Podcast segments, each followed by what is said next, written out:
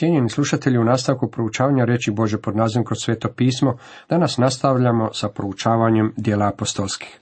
Osvrćemo se na 13. poglavlje.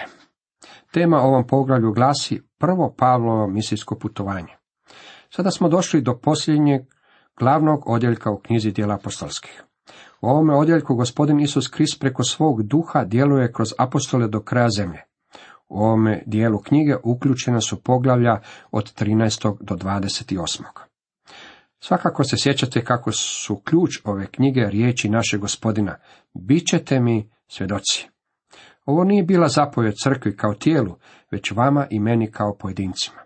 Ovo svjedočenje trebalo je pokriti Jeruzalem, zatim Judeju i Samariju, a nakon toga je trebalo otići do krajeva zemlje.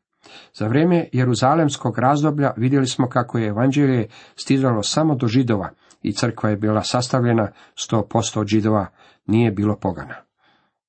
U sljedećem razdoblju vidjeli smo kako je evanđelje otišlo do Samarijanaca i vidjeli smo obraćenja nekolicine pogana. Sada evanđelje i službeno kreće prema krajevima zemlje. Na svome putu prema krajevima zemlje evanđelje je došlo vašim i mojim precima. Danas smo vi i ja oni koji uživamo u blagodatima činjenice da se netko odvažio krenuti s evanđeljem preko krajevima zemlje. Vi i ja trebali bismo se baviti time da evanđelje prebacimo dalje od mjesta u kojem živimo do mjesta na kojem nitko nije čuo evanđelje. U ovome putovanju evanđelje preko granica Izraela zapažamo kako je Pavao postao dominantni vođa u širenju, dok Petar nestaje sa scene. Bog je Petra upotrebio na uistinu veličanstveni način. Sada je Pavao ona dominantna osoba koju će Bog upotrebiti. Kao što ćete to vidjeti iz teksta, Pavao svoje putovanje započinje s Barnabom. Prva postaja bio je otok Cipar, s kojega Barnaba i potječe. Prešli su preko otoka, a zatim su otplovili iz Pafa u Pergu, koja se nalazila u Pamfiliji. Zatim su ušli u Malu Aziju, gdje se danas nalazi Turska, pa su otišli u Galacijski kraj. Posjetili su Antiohiju, Ikoni, Listru i Derbe, nakon toga su se vratili kroz Ataliju u Antiohiju. U Antiohijskoj je crkvi bilo proroka i učitelja. Barnaba, Šimun zvani Niger, Lucije, Cirenac, Manahen su od krajnjenik Heroda četvero vlasnika i Savao. Dok su jednom obavljali službu Božoj i postali reče duh sveti. Demi odlučite Barnabu i Savla za djelo na koje sam ih pozvao. Zapazit ćete kako su na početku njihove službe to bili Barnaba i Savao. Neće otići daleko na svom prvom misijskom putovanju, dok Savao neće dobiti izmijenjeno ime Pavao. Ubrzo postaje očito da je Pavao postao vođa i glavni govornik. Tada se ovaj dvojac naziva Pavao i Barnaba. Onda su postili, molili, položili na njih ruke i otpusti ih. Ova su dvojica sada bili poslani kao misionari. Jeste li zapazili koja je to bila crkva koja ih je poslala u svijet? Nije se radilo o crkvi u Jeruzalemu. Reći ću vam vrlo iskreno, crkva u Jeruzalemu nije bila misijska crkva. Crkva u Antiohiji bila je ta koja je imala misionarsku viziju. Oni su molili i postali zbog svoje ozbiljnosti i svoje želje za Božjom voljom. Položili su ruke na ovu dvojicu misionara koje su poslali. Mi danas radimo to isto sa našim misionarima. Zašto? Ili to zbog toga što im time nešto dajemo? Bojim se da je sve što nekome možemo dati, prenijeti polaganjem naših ruku su bakterije zaraznih bolesti koje se nalaze na našim rukama. Polaganje ruku je način poistovjećivanja ili izjavljivanja da smo partneri s nekime. Tako su kršćani u Antinohiji svojim polaganjem ruku na njih pokazali kako su oni partneri sa Barnabom i Pavlom u poslu oko širenja Bože riječi. Oni su poslali ove ljude kao svoje predstavnike. Oni će služiti kod kuće, dok će Pavao i Barnaba ići u područja koja su vrlo udaljena od Antiohije poslani od svetoga duha, siđu u Seluciju, a odande odjedre na Cipar. Ono što je vrlo važno u svemu ovome je činjenica da su bili poslani od svetog duha. Vodit će ih Boži sveti duh. Otišli su u obalni kraj se Leucije i odande su otplovili dalje, kao što smo u tekstu mogli vidjeti na Cipar.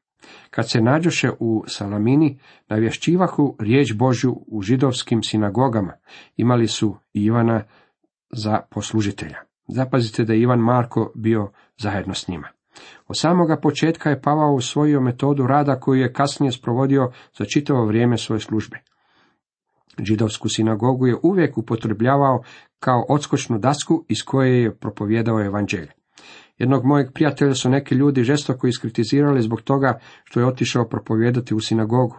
Propovjedao je evanđelje, u to vas uvjeravam. One koji su ga kritizirali, podsjetio sam kako je Pavao uvijek odlazio u sinagogu kako bi započeo s propovjedanjem na nekom novom području. Ako su mom prijatelju pronašli grešku zbog takvog načina rada, onda bi svakako takvu istu grešku zbog upotrebe pogrešne metode trebali pronaći i apostolu Pavlu. Pošto pak prođoše sav otok do Pafa, nađoše nekog vračara, nazovi proroka židova imenom Barjeso. Čini se da njihova služba u Salamini nije imala baš previše uspjeha. Barem nije zabilježen nikakva plod njihove službe. Prešli su preko čitavog Cipra na drugu stranu otoka. U Pafu su naišli na protivljenje koje je u stvari poticalo od Sotone, a dolazilo je kroz vračara koji je imao veliki utjecaj na rimskog namjesnika, upravitelja toga otoka, čovjeka imenom Sergije Pavao. On bjaše uz namjesnika Sergija Pavla, čovjeka razborita, Sergije dozva Barnabu i Savla te zaiska čuti riječ Božu, ali im se usprotivi Elim, vraćar, tako mu se ime prevodi, nastojeći odvratiti namjesnika od vjere. Ovo je sotonska oporba. Ovaj je čovjek imao velikog utjecaja na rimskog upravitelja. Nažalost, i danas postoje mnogi svjetski vladari koji su pod utjecajem raznih kultova, koji su u izravnoj opreci s Božom riječi i evanđeljem. Savao pak zvan i Pavao pun duha svetoga ošinu ga pogledom. Ovdje je njegovo ime bilo promijenjeno. Zašto je bio nazivan Pavao? Ime Pavao znači malen ili malešan. Neki smatraju da je on ovo ime uzeo kao čin poniznosti, jer više nije želio nositi oholo ime Savao. Moguće je da je uzeo i ime ovog upravitelja otoka, Sergija Pavla, koji je bio njegov prvi obraćenik. I reče, pun svake lukavosti i prevrtljivosti, sine đavolski, neprijatelju svake pravednosti, zar nikako da prestaneš iskrivljavati ravne putove gospodnje?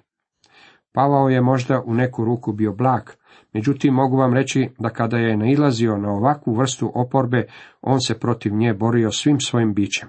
On je opiranje ovog čovjeka prepoznao kao sotonsko djelovanje i odmah ga je osudio.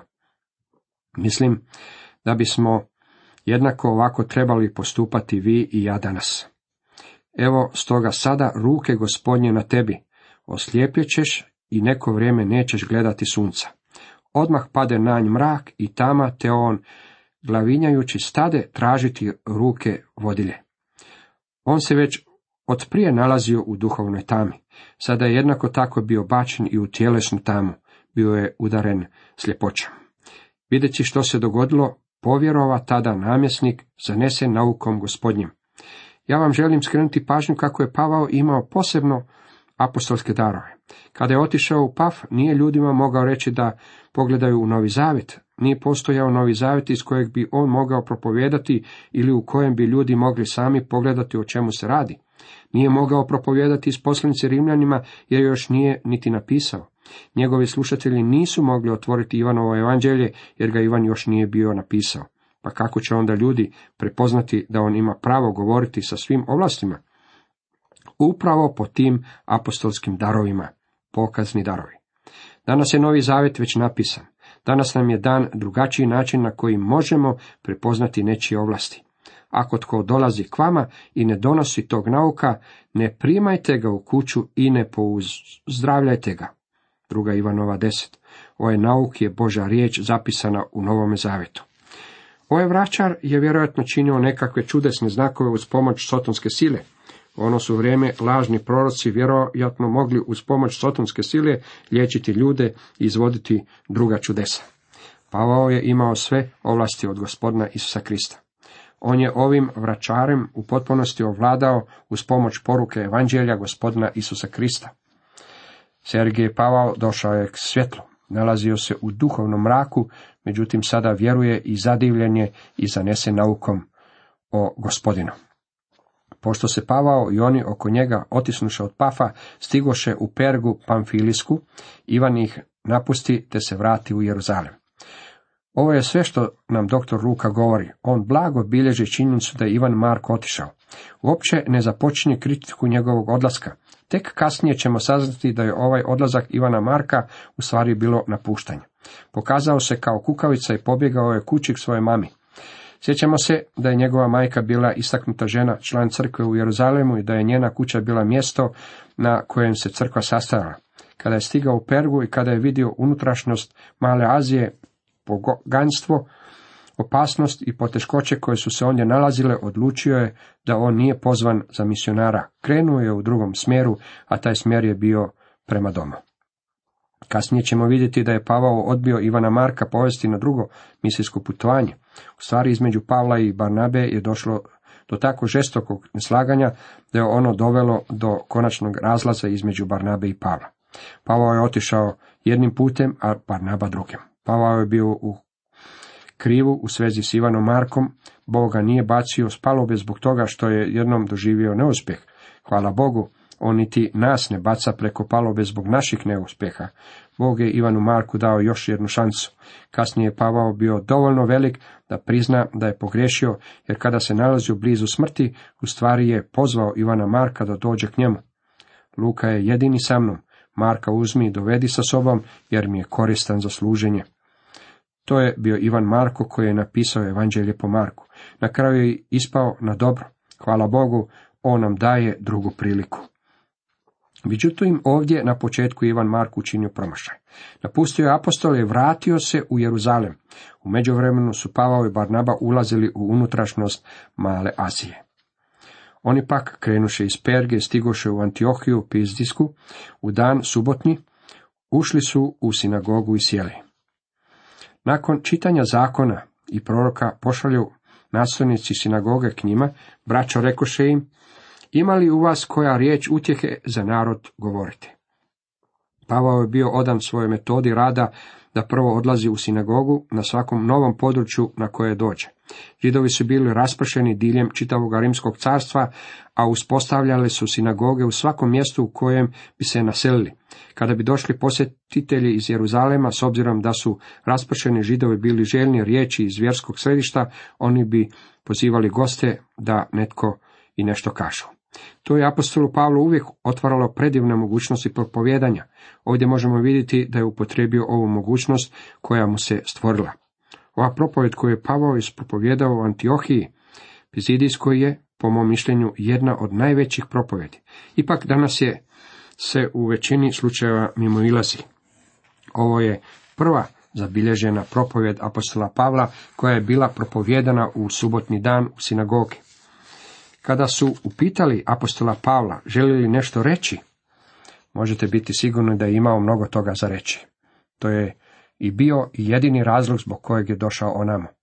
Na to usta Pavao dadne rukom znak i reče, Izraelci i vi koji se Boga bojite čujte. Iz ovih uvodnih riječi može se zaključiti da je ondje bilo i nekoliko posjetitelja, vjerojatno su to bili prozeliti iz poganstva. Bog naroda ovoga Izraela izabra oce naše i uzdiže narod za boravka u zemlji Egipatskoj, te ga ispruženom rukom izvede iz nje. Oko četrdeset ga je godina na rukama nosi u pustinji, pa pošto zatre sedam naroda u zemlji Kananskoj, u baštini ga u zemlji njihovoj za kakve pedeset godina. Nakon toga dade im suce do Samuela proroka. Zapazite da Pavao ovdje čini ono isto što je Stjepan učinio pred Sahedrinom židovskim vijećem. Počeo je ponavljati povijest Izraela kao naroda. Onda zaiskaše kralja, pa im Bog za 40 godina dade Saula, sina Kiševa iz plemena Benjaminova. Pošto svrgnu njega, podiže im za kralja Davida, za kojega posvjedoči, nađoh Davida, sina Išajeva, čovjeka po svom srcu, koji će ispuniti sve moje želje. Iz njegova potomstva i izvede Bog po svem obećanju Izraelu spasitelja Isusa. Nakon što je načinio kratki pregled njihove povijesti, sada će im predstaviti osobu spasitelja gospodina Isusa Krista. Pred njegovim je dolaskom Ivan propovjedao krštenje obraćenja svemu narodu izraelskomu. A kad je Ivan dovršavao svoju trku, govorio je, nisam ja onaj za koga me vi držite, nego za mnom evo dolazi onaj komu ja nisam dostojan odriješiti obuće na nogama. Braćo, sinovi roda Abrahamova, vi i oni koji se među vama Boga boje, nama je upravljena ova riječ spasenja. Ovi su ljudi očito čuli za Ivana Krstitelja, Pavao će sada preći na ono pravo. Doista žitelji Jeruzalema i glavari njihovi ne upoznaše njega, ni riječi proročkih što se čitaju svake subote, pa ih osudivši ga, ispuniše premda ne nađoše nikakva razloga smrti, zatražiše od Pilata da ga smakne. Dajući im pregled njihove povesti, Pavao im cijelo vrijeme ističe kako se sve ovo odvilo kao ispunjenje proročanstva. Oni su ispunjavali proroke u isti čas kada su ih i čitali. Čitali su bez razumijevanja onoga što čitaju. Pošto pak izvršiše sve što je o njemu napisano, skinuše ga s drveta i položiše u grob. Ali Boga uskrsi od mrtvih. On se mnogo dana ukazivao onima koji su s njim bjahu uzašli iz Galileje u Jeruzalem. Oni su sada njegovi svjedoci pred narodom. Svakako ste već zapazili kako je srž, srce svake propovedi ispropovjedane u Novome Zavetu bila smrt i uskrsnuće Isa Krista. To je bila poruka. Šimun Petar ju je propovjedao, sada je propovjeda i apostol Pava. U poroci ove dvojice ljudi nema niti traga nekakvoj razlici. Nemojte mi samo govoriti da se ova dvojica ljudi nisu slagali, jer to nije istina. I mi vam navješćujemo evanđelje, obećanje dano ocima. Bog je ispunio djeci nama uskrsivši Isusa, kao što je pisano u psalmu drugom, ti si sin moj, danas te rodih. Ovaj starozavjetni navod iz psalma drugog, sedmi redak, ne odnosi se na rođenje Isusa Krista, već na uskrsnuće Isusa Krista. Danas te rodih, ne djevičanskim rođenjem, već uskrsnućem od mrtvih da ga pak uskrsi od mrtvih, te se on više nikada neće vratiti u trulež, rekao je ovime, daću vama svetinje Davidove pouzdane. Zato i na drugome mjestu kaže, nećeš dati da svetac tvoj ugleda trulež. Pavao širi ovu temu o uskrsnuću, on navodi ono što je Šimun Petar naveo na dan pedesetnice. David doista pošto u svom naraštaju posluži volji Božoj, preminu, pridruži se ocima svojim i vidje trulež, a onaj koga Bog uskrsi ne vidje truleži.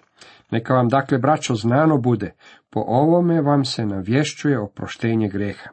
Po ovome se, tko god vjeruje, opravdava od svega od čega se po Mojsijevu zakonu niste mogli opravdati. Pavao sada ovu svoju propovjed prevodi zaključku. Objašnjava im značenje smrti i uskrsnuća Isa Krista u stvari od njih traži odluku da vjeruju u gospodine Isusa. Pazite da se ne zbude što je rečeno u prorocima. Obazrite se, preziratelji, snebite se i nestanite, jer dijelo činim u dane vaše, dijelo u koje ne biste vjerovali da vam ga tko ispriča. Ovo je bio njegov poziv. Potiče ih da ne odbace poruku ove njegove propovjedi.